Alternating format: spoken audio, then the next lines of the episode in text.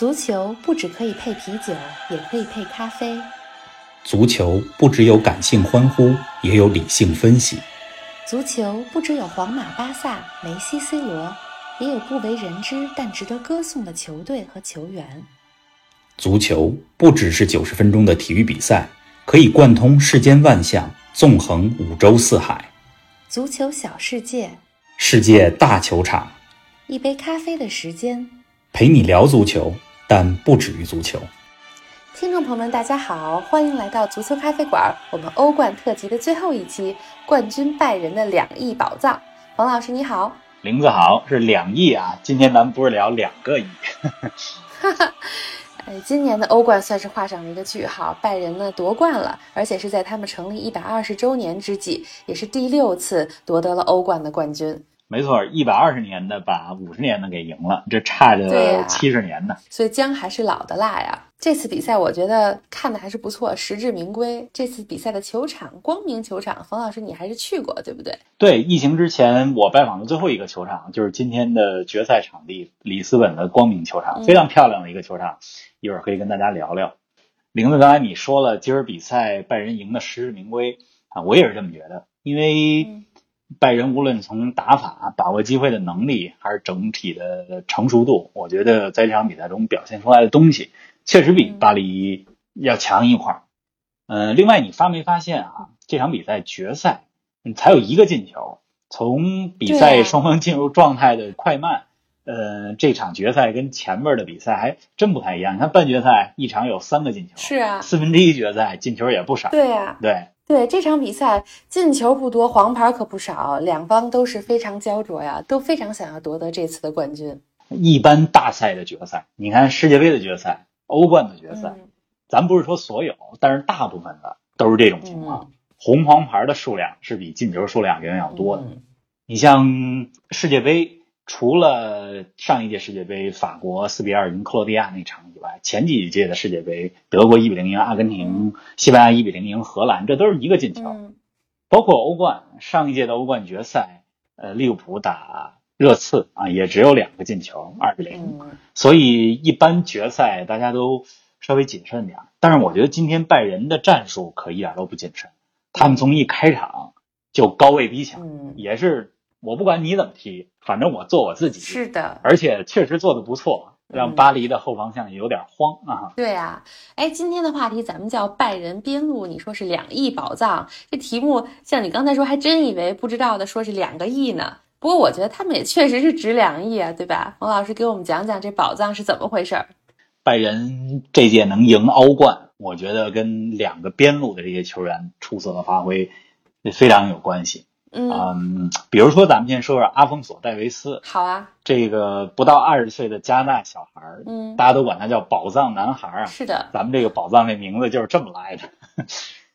戴维斯，我觉得今天虽然没有进球，没有助攻，但是他整场比赛能攻能守，而且你看他不到二十岁，而且上半场就得了一张黄牌，但是下半场的防守非常注意自己的动作，所有的防守都能到位，而且不急。进攻的时候，只要是左边的科芒拿球，他就套边上去。嗯，我觉得二十岁的球员能踢成现在的这个样子，就这么成熟的大赛的决赛的表现，太不容易了。没错。然后阿丰佐·戴维斯，大家知道他可能是因为从难民到球星的，呃，这个神奇的道路哈。其实阿丰佐·戴维斯呢，他父母是利比里亚人，呃，从小呢是生在加纳的一个难民营里。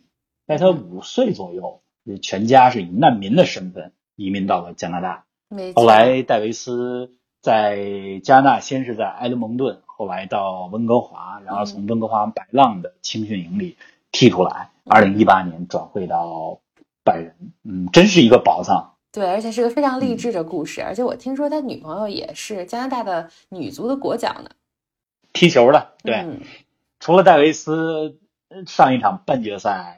进了俩球的格纳布里是的，嗯，也经常游弋在边路。嗯，另外你注意没注意到今天科芒进的那个球，唯一的进球，我觉得比他头球更值得说一说的是给他传球的右后卫基米希，那球喂的太舒服了，基本上不用起跳，直接就给顶进去了。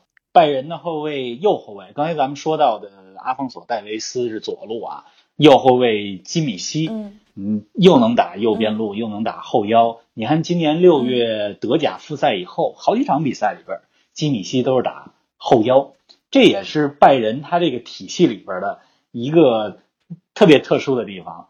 而且基米希这赛季表现特别棒，他们今年赢了德甲冠军，一场重要的比赛，一个天王山之战，就是一比零赢了多特蒙德。对多特蒙德的那场比赛。就是基米希在禁区外一个非常聪明的一个吊射，打入了全场唯一进球。没想到也是非常精彩。你看今天给科芒喂的这个球，我觉得哎，而且今天进球这个球员，听说这个科芒是法国人，原来还是大巴黎的球员，是不是？今天他等于给拜仁进了球，这不是反噬救主吗？有点儿。呃，对，进球的是科芒，刚才咱们说传球的是基米希。对呀。科芒这个队员呢他是法国人，嗯，咱们说到拜仁两个边路的宝藏哈，那科芒也是其中的一个。嗯，你看这几场比赛，基本上前几场他是替补上场，跟阿冯索戴维斯一块打左路，一个中场，一个后卫。这场是直接首发。嗯，科芒这个队员，嗯，他其实在大巴黎的青训营里边一共踢了九年。然后特别有意思的是，二零一三年的时候，嗯，他第一次代表大巴黎出场的时候，替换的就是巴黎的中场维拉蒂这个球员。嗯，呃，后来呢，科芒只给巴黎踢了三场比赛，就转回到了意甲的尤文图斯。说白了也是巴黎没看上，嗯，然后从尤文图斯又来了拜仁慕尼黑，在拜仁慕尼黑才踢出来。今年二十四岁，还挺年轻的。像你说的，反噬救主。没想到决赛啊，是德国的球队对法国的球队，然后是德国球队里的法国人把法国球队给灭了。对啊，这个还挺有意思的。而且他不光是进球的那个球进的漂亮，基米希喂的好，而且前面之前上半场的时候有一次进攻的机会，他也把握的非常好，踢的也很漂亮。嗯，他的边路的，只要他在禁区左侧拿球，你不知道他是下底线突破。还是直接往中路直接传中，或者是过人，非常对啊灵敏的一个球员。对对，脚下非常快啊，速度。说到反噬救主啊，嗯，必须得说说咱们这个足坛当中比较经典的反噬救主的例子。嗯，你比如在欧冠当中就有，嗯，二零一五年的欧冠的半决赛啊，皇马对。尤文图斯当时尤文图斯的阵中有一个前锋叫莫拉塔，嗯，这莫拉塔呢，他是出自于皇马的青训啊，后来皇马就不要了，去尤文图斯了，然后在对皇马的比赛中，两个回合进了俩球，嗯，结果两回合尤文三比二赢了皇马，尤文进了决赛，那也是二零一四到一八这五年里边，皇马唯一一年没进决赛的。所以这就是欧冠里边一个比较经典的反噬救主的例子。对，这个有点，你看，让你不要我吧，我给别人进球了，还打败了你，打败了原来的这个球队。我就是得在救主面前得证明一下，哎，你看我行。但是莫拉塔，我觉得他也挺够意思的。嗯嗯，你知道，好多球员进了救主的球解气，然后就滑跪，然后就这个庆祝。是啊，莫拉塔。嗯，他选择了不庆祝，这也是对皇马当时的一个尊敬吧。对，其实对足坛当中这样的例子还有特别多。我觉得将来咱们足球咖啡馆可以说一期节目，专门就说说反噬救主。你比如说像特维斯，嗯，反噬曼联，嗯，范佩西反噬阿森纳，嗯，最著名的。肯定是葡萄牙的球星路易斯菲戈，嗯，从巴萨转回到皇马以后，在皇马反噬巴萨，这样例子太多了。对呀，这几个故事，就光你提到的这几个讲出来就非常的有意思。冯老师，赶快记下来，咱们以后讲一期这样的反噬救主的节目。那必须哎，我看这场比赛，嗯，拜仁的球迷，包括像我比较喜欢德国队的球迷，都应该是比较高兴的，因为拜仁最终获得了胜利。但是说到巴黎大巴黎的话，也觉得也替他们感到遗憾啊。我看到比赛结束之后，镜头切到内马尔，一开始下半场的时候，我记得他已经挺激动的了，有些情绪。但是比赛结束之后，因为这个结果，看他也是。最终还是落泪了。嗯，拜仁的后卫还一直安慰他，看着也挺伤心的。对，比赛结束之后，导播特意给了一个镜头，嗯呃，内马尔在阿拉巴的怀里在哭嘛。嗯我觉得内马尔是真想赢这场比赛，是啊想证明自己。嗯呃毕竟自己是身价最高的球员，是啊，大巴黎也是世界上最有钱的俱乐部之一。嗯嗯，法甲的冠军拿的手软了，最想夺的就是欧冠的冠军。嗯嗯，今天最后一场比赛就差一步之遥，结果被拜仁给赢了，哎，比赛肯定伤心就是这样。的，有输有赢啊。对对，所以嗯我其实真的不是这两个球队的任何一个球队的球迷，但如果你要问我，我希望谁赢，我可能更希望拜仁赢，因为我觉得对大巴黎来讲，他们能进决赛嗯已经很不错了。是的，之前几年哈，从二零一一年卡塔尔财团入主巴黎以后，嗯。他们最好的欧冠的成绩是进八强，那、今年能进决赛，我觉得相当不错了。但是如果让他们夺了冠呢，我就又觉得说，哎呀，好像真的是冠军能够用金钱堆砌起来，然后你用金钱买了很多最贵的球员，像现在最贵的纳马尔、内马尔，嗯。嗯，姆巴佩，这都在大巴黎的阵中，嗯。嗯，我觉得又有点好像，失去了一点足球最纯粹的味道。是的虽然拜仁也在买很多的球员，但我嗯总觉得就拜仁阵中，你像小将，还有呃，就是他踢出来的足球的信服力，我觉得这场比赛真的是拜仁，嗯呃，应该夺这个冠军，还有整个这个赛季的表现。嗯对，确实是。哎，冯老师，那你接着给我们再讲讲大巴黎这场表现吧。大巴黎这场、嗯基本上还是靠他前面的三个人嘛，嗯呃，内马尔、姆巴佩和迪玛利亚。嗯嗯，下半场比赛拜仁进了一球以后，嗯其实内马尔就开始有点急了。是。你说他想不想真赢？真是拼尽全力。嗯但是你从他得了一张黄牌就能看到嗯，真的是有点急躁。嗯嗯，直到比赛的最后几分钟啊，虽然创造出来了一些机会，嗯，但是也没有把握住。嗯呃，我觉得巴黎这支球队，就像刚才所说的，我觉得这个赛季他们已经比前几个赛季更像一个团队了。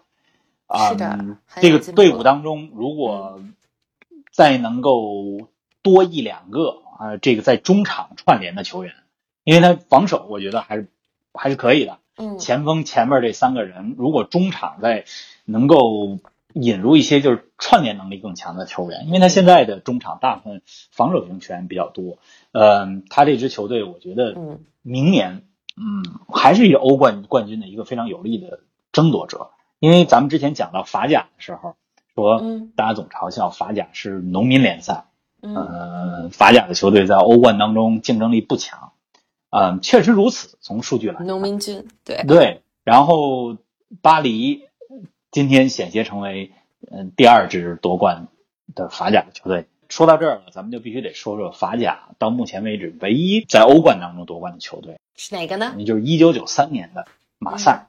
啊嗯在法国啊，最死敌的两支球队，就一个就是巴黎，啊一个就是马赛，啊一个是首都球队，一个是南部的城市。是的，我相信今天晚上所有的马赛球迷估计都是拜仁的球迷，嗯，他们不会说我们是一个国家是法国我，我就希望大巴黎夺冠，不死敌。到这种程度吗？即使是同一个国家，啊对呀、对，而且呃，咱们说回到马赛，马赛一九九三年，嗯嗯，那个是他最黄金的时期。当时从一九八几年、八八年左右，马赛在法国就像今天的大巴黎一样，基本上无人能敌。在欧洲赛场，他们也连续吧，就是连续这几年里边进了好像两次欧冠决赛。嗯，但是在九三年的欧冠决赛当中，他们一比零战胜了 AC 米兰。那个时候的 AC 米兰，嗯，也是不可一世的。主教练是卡佩罗，阵容当中有巴雷西、啊马尔蒂尼、嗯阿尔贝蒂尼、科斯塔库塔这些人，呃，还有范巴斯滕、里杰卡尔德，呃，但是马赛那一年的班底里边儿有好几位球员也是九八年法国世界杯法国队夺冠的主力，像德尚。呃，像什么光头的巴特斯、德塞利等等。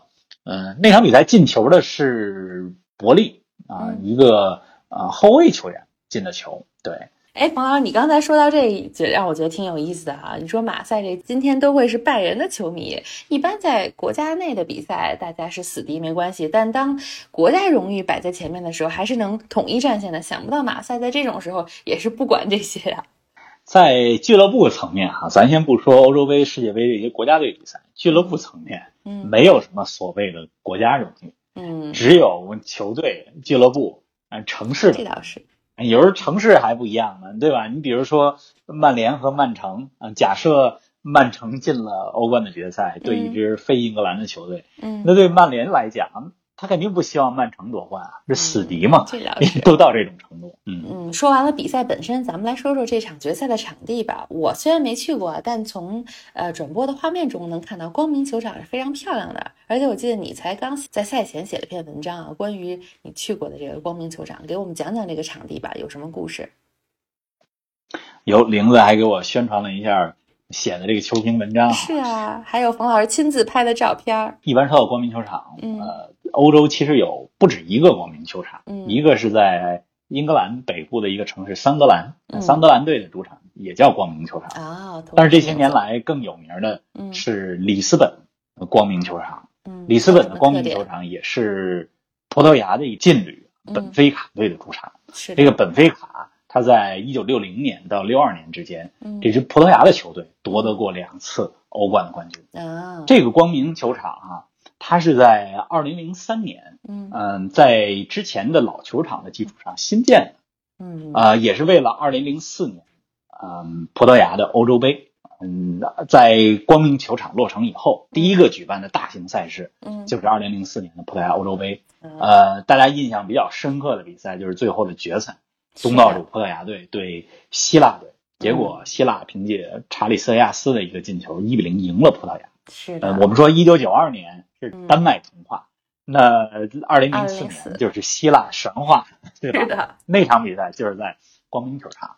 后来光明球场也举办过非常多的大型的赛事，离咱们比较近的一个呢是二零一四年欧冠的决赛。嗯，决赛的双方。是来自同一支城市的两支球队啊，皇马和马德里竞技。嗯，呃，结果那场比赛最后皇马四比一赢了马竞。这是光明球场第二次举办欧冠的决赛。结果今天拜仁一比零赢了巴黎。嗯，我去光明球场，我觉得这是一个非常啊专业，嗯，同时又给人一种很温馨、很很舒服感觉的这样的球场。嗯，呃，它没有像。很多欧洲的大型体育场，像温布利，呃，还有法兰西大球场那么大，嗯，但是在这个球场里边呢，嗯，你会感觉到也很大，但它同时呢，在球场的任何一个角落，因为我转了好几圈，站着的时候，你都会觉得离场地中央距离没有那么远，就它没有没有距离感，对，而且咱们之前节目里边讲到了球队的呃。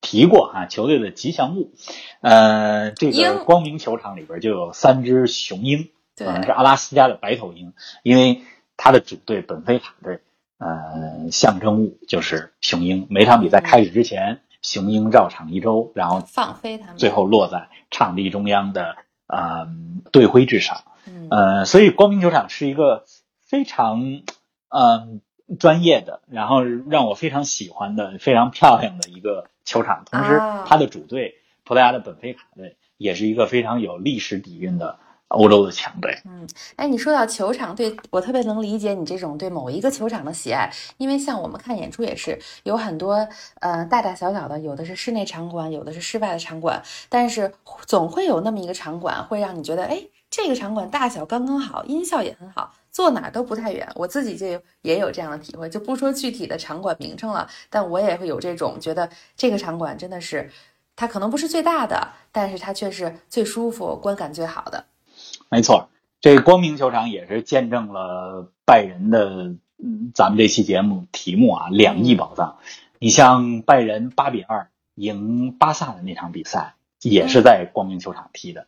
咱们之前说到，今年的欧冠都是集中到葡萄牙来踢。是的。呃，那场比赛，拜仁的这俩边路完爆巴萨的左右后卫，尤其是宝藏男孩阿方索戴维斯，那真是这个直接面对巴萨右后卫塞梅多，我就是硬过你啊，我就是生吃你。呃，我见了皮克我也不怕。嗯，所以拜仁这届回到咱们今天的主题，我觉得拜仁欧冠夺冠两个边路打得非常活，嗯能攻能守，再加上他整体的队形，前面的几个啊、前锋从莱万到穆勒啊、俩人都非常能这个高位的逼抢，嗯嗯，所以一旦出了机会，先从边路啊、快速的推进到嗯，无论是巴黎还是巴萨的禁区里边儿。嗯，这届欧冠拜仁夺冠，你刚才说值不值两个亿？我觉得不只值两个亿，冲这个欧冠冠军，这两个边路就值了。而且、呃咱们展望未来的欧冠哈、或者嗯下赛季的德甲，对啊，嗯，说是这赛季的欧冠结束了，但是其实下赛季的欧冠马上要就开始始了，德甲也很快开始了。哎，这让我想起咱们国内像一些节日啊，比如说有些地方有风筝节啊，那真是今年刚过完，马上就开始准备明年了。球员也不容易啊，没有的很多休息的时间。今年尤其短，今年因为新冠疫情，好多的比赛都到八月。嗯随着欧冠中场哨响，这个赛季、整个欧洲的赛季，二零一九到二零才算结束。是啊，呃，实际上按照往年，嗯、五六月份基本上欧冠和所有的比赛就都结束了，运动员们有两个多月的时间休息，然后进入新赛季的备战。嗯，但是这个赛季再过两三周吧，英超开始，呃，然后之后的德甲嗯。就陆续都开战了，所以嗯。咱们很快就有新的球可以看了。是啊，嗯，而且最后我再跟大家说个事儿哈，这个刚才讲到了光明球场，嗯其实本来这一届的欧冠的决赛场地不在光明球场，应该是哪儿？就是因为葡萄牙它的疫情控制的比较好，所以在选择在哪儿踢的时候，就从八强战开始都搬到了葡萄牙来踢。嗯它本来应该的决赛场地嗯应该是土耳其的阿塔图尔克球场，这在它的伊斯坦布尔。啊，咱们之前的节目，